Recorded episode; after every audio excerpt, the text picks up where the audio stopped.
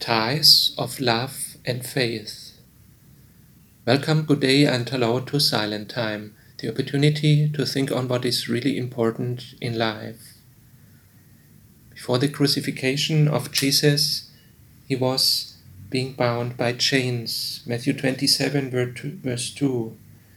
They tied him up, they put him in chains, and let him off.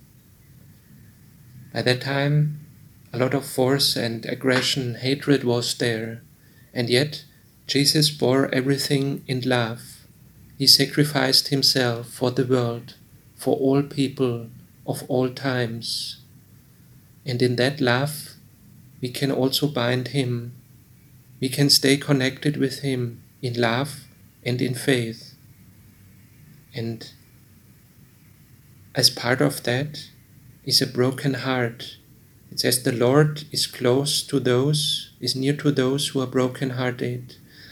The lost son, when he told, told to his father, I have sinned, I have done wrong, then the father did not let him go. He had to accept him. Ties of love.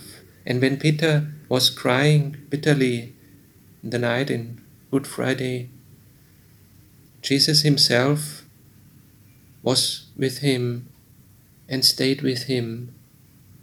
A broken heart binds Jesus, and also to fully trust, to fully put our trust in him.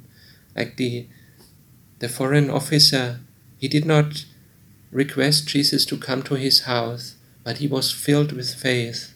He says, Speak only one word, my son will be healed. And it was true, full trust. With that, we are close to the Lord and we keep Him close to us. And then we can also be filled with the Holy Spirit and know what to do in His name. Lord, we ask for forgiveness that so many times we hold close other things. We try to hold on to something that gives us safety in this world.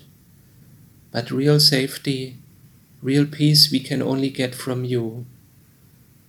Thank you that we can come to you with a broken heart, that we can come to you with full trust. Thank you for your love, for your mercy. Pray that